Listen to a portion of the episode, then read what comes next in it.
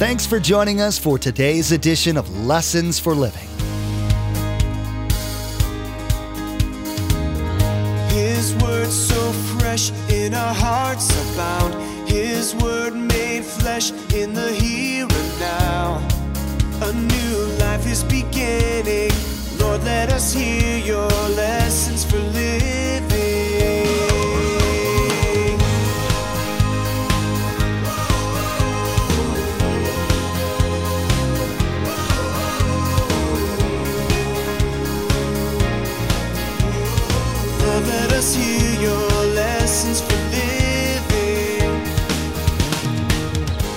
See, right now, by and large, this is all what? This is all a monologue. I'm just spewing out information for you. So you to kind of ask the Lord to put it down in your heart and stick it, whatever. But in a small group, what is it? It's dialogue.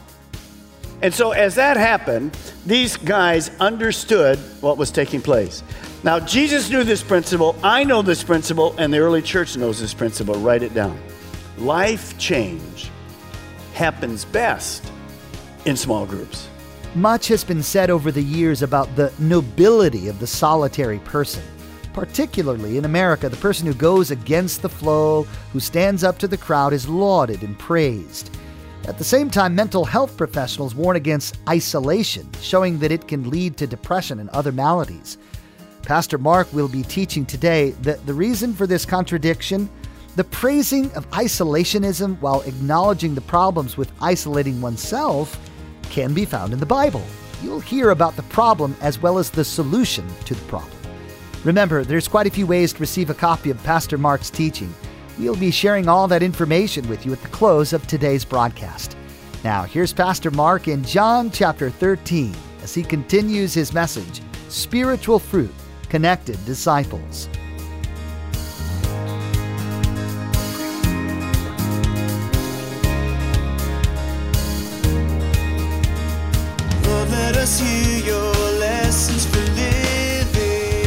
If you're here and the only time you look at the Bible is today and you don't look at it for another week, you're never going to be a disciple. You're never going to show fruit in your life. What you are basically is a baby Christian, and that's what you'll remain your whole life. Miserable, don't understand God. How come it's so hard? It's because you've never stepped up to get into the Word of God. That's why I teach the Word of God. Number three, be connected to a local church. We learn from Ephesians chapter 4. See, God didn't design the church as an option. He designed the church as part of the way that you grow. And we hear lots of people today say something like this I can be a very healthy Christian and not go to church. I believe that's 1000% wrong. Personally, if you have an option, I don't even believe you can be a Christian. You go to 1 John chapter 5, Jesus says, If you say you love me and you don't love the brethren, you don't want to hang with the brethren, then you don't love me. So be careful. And then here's the last one I want you to write today be connected or sticky. In other words, be not I alone, but be I connected with other Christ followers. In other words, if you're going to prove yourself to be a disciple, you got to do what Jesus says shows that you're a disciple. Now, I've asked you to turn to John 13 35. I'm going to read it in the New Living Translation. You have your own translations. But notice what this says Jesus speaking. Your love for one another, your love for one another, say that word, one another. Your love for one another will prove to the world that you're my disciples. You can reverse that. If you call yourself a disciple, you will love other Christ followers. You say, Pastor Mark, oh, I get that. So here's the proof I want you to write. Here we go. Proof. A disciple, this is Jesus' definition at Calvary Chapel. A disciple loves other Christ followers, one another. We don't do life I alone. We do it I connected with other people. Now, back in the 70s, those of you that are around in the 70s, here's kind of what we heard. Love, love, love, love. Everybody loves, don't take a bath, just love me. Love, love. How many remember that? Come on now, you remember all those songs. Well, love does have an emotional part. There's no question about that. But I want you to write the next statement because most people don't understand that. Notice, love is a verb. I love you, Pessy Mike. I love the church. No, love is a verb. What does that mean? Actions, attitudes, and words that are followed up with something. Some of you say to your wife, I love you. And what she wants to say to you then, prove it. Get me a bouquet for crying out loud. Remember what Jesus said one day? If you love me, keep my commandments. That's not an emotion, that's an action. So, Pastor Mark, are you saying that I'm going to have to love people, I'm going to have to be around them, I'm going to have to interact with them? Hello. That's exactly what I'm saying. To show you how that's worked, we've tried to display it in a kind of a funky way that we're changing to be like God. Everything in our life starts with God. You can't do life unless you're connected to God. And if I'm connected to God, the only way I learn about God is His Word. That's why we teach you the Bible. So I have to be into the Word, and the Word has to be in me. And then where we learn it initially is in the church. Here's what you're doing. I have lots of people that email me, and they say this to all of our pastors. I've learned more in the last two months at this church than I did 40 years where I was before. Now, why is that? Because we're teaching the Word of God. And this is a new one for today. If you're going to call yourself a disciple, then you're going to have to love one another. You're going to have to prove it by action. You're going to have to prove it by hanging with one another. Now, Jesus understood that when he began his ministry. In the beginning, let us. Jesus was with God from the beginning. But when he came to earth, he was still connected to his Father, but he decided to do a role model for us. When Jesus came to this earth, he was connected to God. He didn't do life alone. What did the first thing Jesus do when he got here? When he started this ministry? What's the first thing he did? He picked how many? 12 what? 12 what? Disciples. He picked them to do what? To do the next three and a half years together. See, he was saying to you and me, you can't do your spiritual life alone. Well, I have God. I have God too. But you need others. And that was always the role model as we begin. So when Jesus did that, it was called I Connected, a group of people who would share these common interests and relate to one another, and actually they would do life together. What Jesus was saying is this I want to show you how to be productive, I want to show you how to be fruitful. So you're going to have to hang with me. Now, look at this verse, and I think you'll see a principle. Here's what Jesus was saying to the disciples. They didn't get it early on, but later they did. Notice Matthew 16. Then Jesus said to his disciples, S. He didn't just hang with one, he happened to pick 12. And what was he saying with them? You got to hang with me. What was he saying? Spiritual growth doesn't happen I alone. Now, you remember the disciples. If you've been in church, you studied the disciples. Were the disciples an interesting group of 12 guys? They were all different. One day, Jesus said to them, He was teaching them, and He said to them, I'm going to the cross. And he turned around and he heard some conversation between two or three of the disciples back there. And he turned to them and he said, What are you talking about? Oh, nothing. What are you talking about? And eventually he discovered, What were they talking about? I first. He's going to the cross, and they're arguing who's going to be first in the kingdom of God. You think he addressed it? sure, he did. See, that's where the loving confrontation took place. You can't do life alone. Spiritual growth doesn't really happen alone. Now, I want to show you a couple pictures, and it's, it's really true. Here's picture number one. These are pictures from our Israel trip. And as you can see, there's about 48 of us or so. And then there's the picture of the Temple Mount in the back. By the way, that's where everything's going to happen. in the end times, right there. Here's the next picture. I was teaching out of Matthew chapter 24 to the people, and you can see the Temple Mount in the background again and whatever. Now, look at all those people there. Now, those were about 48 people. They were from all of our campuses. By and large, they didn't know anybody, they didn't know the other people. They knew me because they see me, but that was about it. So, what always happens, I've been doing, Linda and I have been doing this for 20 years. Here's what happens on the trip, first day. They get in the bus, and they're seeing all the new sights, and it's fantastic. And there's people in front of them, behind them, and there's people across from them. There's not much talking going on. They don't know each other. It's a little strange. And the day goes on, and they're seeing neat sights, and whatever they come that night, and they go over there and they sit down, they kind of sit at a table like this, and they just pretty much eat. You know. By about day three, what's happening? I get on the bus, and the guide's talking, and I have to do this. Will you shut up back there? Because what have they started doing? Getting to know each other. First name basis. Before you know it, as you go, here they are, hanging out together, eating together, talking forever. They never even knew each other. And I, by about day five or six, here's what always happens they're sharing medicine with one another. What do you have? I got a narcotic here, I got a headache, I'll take that. That's good. They're washing each other's undies, they're doing all kind of crazy stuff. I forgot a sweater. Do you have a sweater? Yeah, here's a sweater. Well, it looks good on me. I'll keep it. Here, have it. Now, I'm not joking. And at the end, what are they? They're family. In fact, when we get back, we just had one last Sunday night. A group of us got together.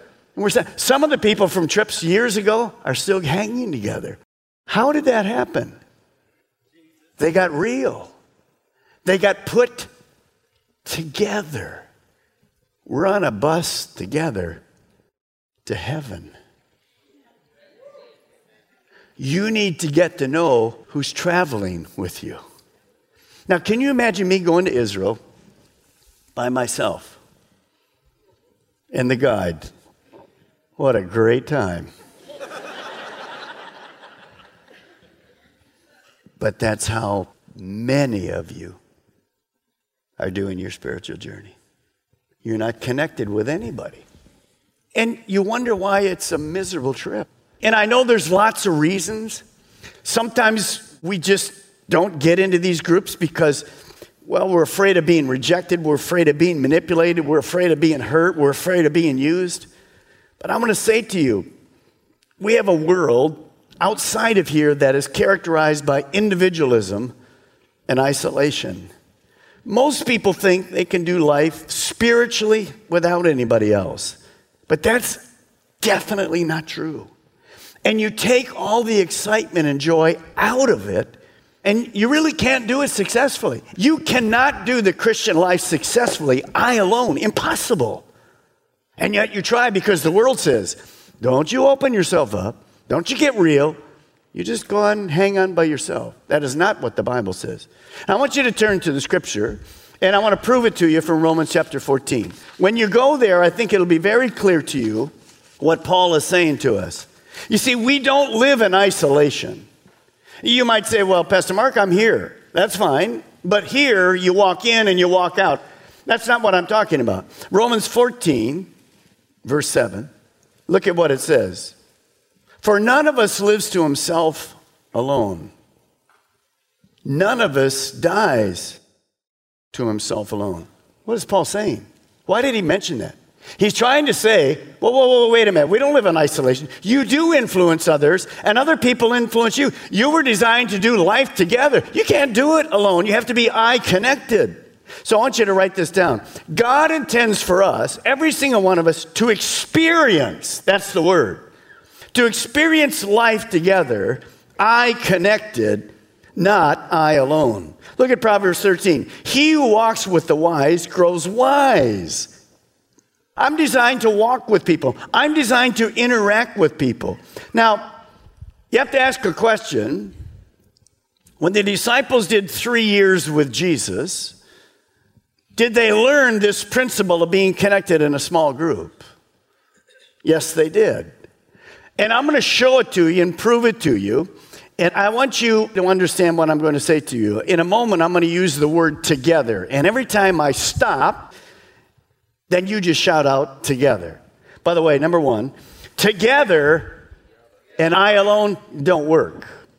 You can't say in this chair, together. It doesn't work. It doesn't even make any sense. So, how did the early church function? Now, remember what happened in the early church. As they got going, there was 120 in the upper room. And pretty soon there was thousands from all different nations. They didn't know each other. What will we learn? Let me read it to you. You don't need to turn there. Acts chapter 2. When the day of Pentecost came, 120 of them, they were all, come on now, I told you what to do. They were all together in one place. So they're a small group, 120. Verse 46. Every day they continued to meet in the temple courts. So this group of thousands began to meet in a kind of like a church setting. They didn't have any buildings, so the, the thousands of people met together. And they broke bread in their homes and ate together, together with glad and sincere hearts. Look at verse 24. When they heard this, they raised their voices together in prayer to God. Now turn to Acts chapter 5. You see, the disciples did learn that you can't do life alone. You can't do I alone and do life. They had to get connected with people they didn't even know. But God began to make them a family. Now, notice the early church, you're going to see in verse 42, Acts 5 42, the early church practiced being connected, I connected, and they practiced loving one another. Wasn't an emotion, it was an action. Look at verse 42. Day after day, in the temple courts, in a big setting like we're doing right now, and from where? House to house, small, small settings. They never stopped teaching and proclaiming the good news that Jesus is the Christ. So, how did the disciples learn to do that, to break them up from large settings to small settings? Because that's exactly what Jesus did. Jesus would teach to the 5,000. That evening, he'd get his 12 aside and he'd say to them, um, What'd you learn today? What'd you hear in my teaching? Explain it to me. And that's where they were discipled. And that's where they would say to Jesus in a private setting, We didn't understand at all what you just said out there. Explain to me. And that's where they learned it. So, verse 42 is a picture of this the church in big settings, just like we're doing right now, and then small settings. That would give people in a small setting. See, right now, by and large, this is all what? This is all a monologue. I'm just spewing out information for you. So, you to kind of ask the Lord to put it down in your heart and stick it, whatever. But in a small group, what is it? It's dialogue. And so, as that happened, these guys understood what was taking place. Now, Jesus knew this principle. I know this principle, and the early church knows this principle. Write it down. Life change happens best in small groups. Understand, spiritual change definitely happens in my personal Bible study. There is a time in your life to get I alone. That's your quiet time in the morning. My wife isn't with me in my quiet time. My new puppy isn't with me, if I can help it, in my quiet time. Because if she's there, there ain't no quiet time. So I close the door. This is where I get I alone with God. Amen? He speaks to me, and I speak back to him. There is a time. We are here, we're growing together in this big setting. But by and large, most spiritual change happens in a small group. Now, that can be a million different looks, and I'll explain more of that to you later. Let me read this from Chuck Swindoll. Since none of us is a whole, independent, self sufficient, super capable, all powerful hotshot, let's quit acting like we are. Life's lonely enough without playing that silly role. You see, as I'm talking, some of you have a million excuses right in front of you. I'm not opening up. I'm not getting a smoke. He can talk all he wants. I don't care what Jesus said. Forget it. I've been hurt. I'm not going to get weary with anybody. I don't need it. Forget it. But you are wrong. Pastor Mark, that's my personality. You are wrong. I want you to write these down. Even if that's you and you're looking at me with an evil eye, it's okay. I understand it. Here's what you want to write down. Every person, see, God made us this way. Every person wants to belong, to be needed, to be known, and to be loved. There's no exceptions. There's absolutely no exceptions. Now, the only time that can be exception if you're in really clinical depression. And a lot of that happened, you know why? Because spiritually, you found your way lost. And of course, we can help you with drugs and all kinds of things. God can deliver you of that. But a person that's thinking normally is not a person that isolates himself, ever. Nothing good happens when you isolate yourself. Nothing good happens. When you isolate yourself, think about this.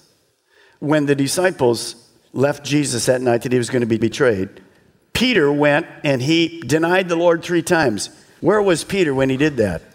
He was all alone. He separated himself. When David was in the kingdom and he went out to take a look one night and he saw Bathsheba bathing, and the next thing we know, he commits adultery. Where was he that night? All alone. Where was Eve? Alone. Alone is not the way you're built to be. Now, I'm going to give you a story today. I can't tell you the details, I can't tell you the city, but I can say this. In the last two years, Linda and I experienced this personally on the other part of the world. Here's the story. And then I'm going to apply it to us here. You're a Christ follower. You belong to a great church with about 500 people.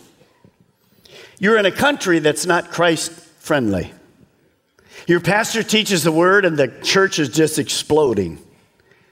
Then one day, everything changes.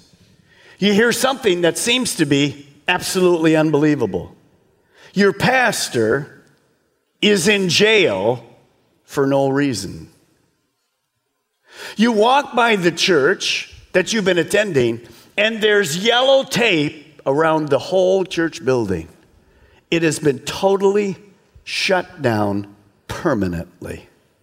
Now you have no church, you have no pastor, you have no one to teach you how to grow spiritually. And I'm going to add this because it was, in essence, true there. There's no other churches you could go to.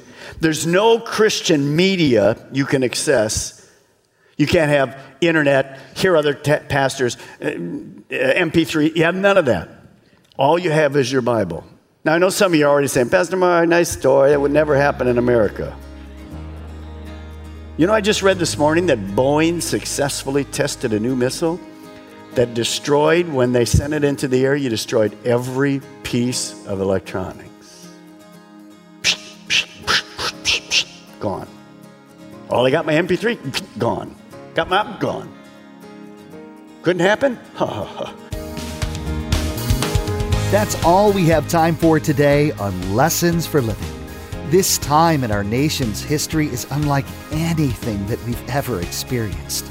It can be confusing and stressful, and we know you may be feeling alone. We're so glad you joined Pastor Mark today to study God's Word. We pray you found comfort in what you've heard.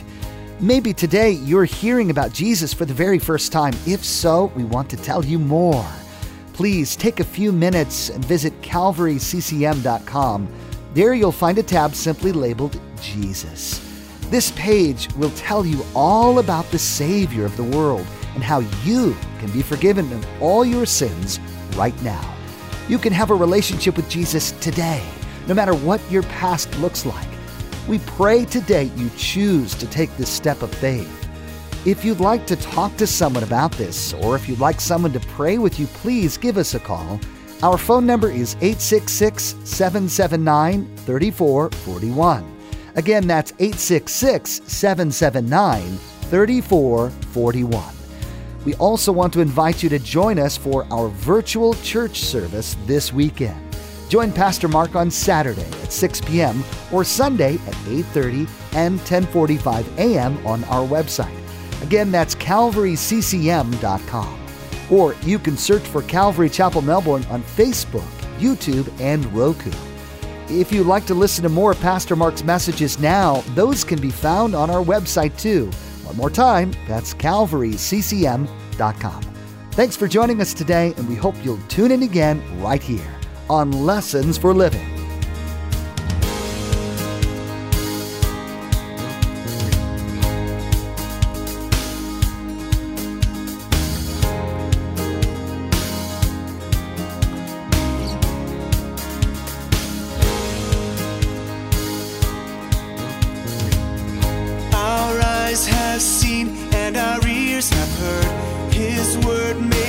Flesh in a herd.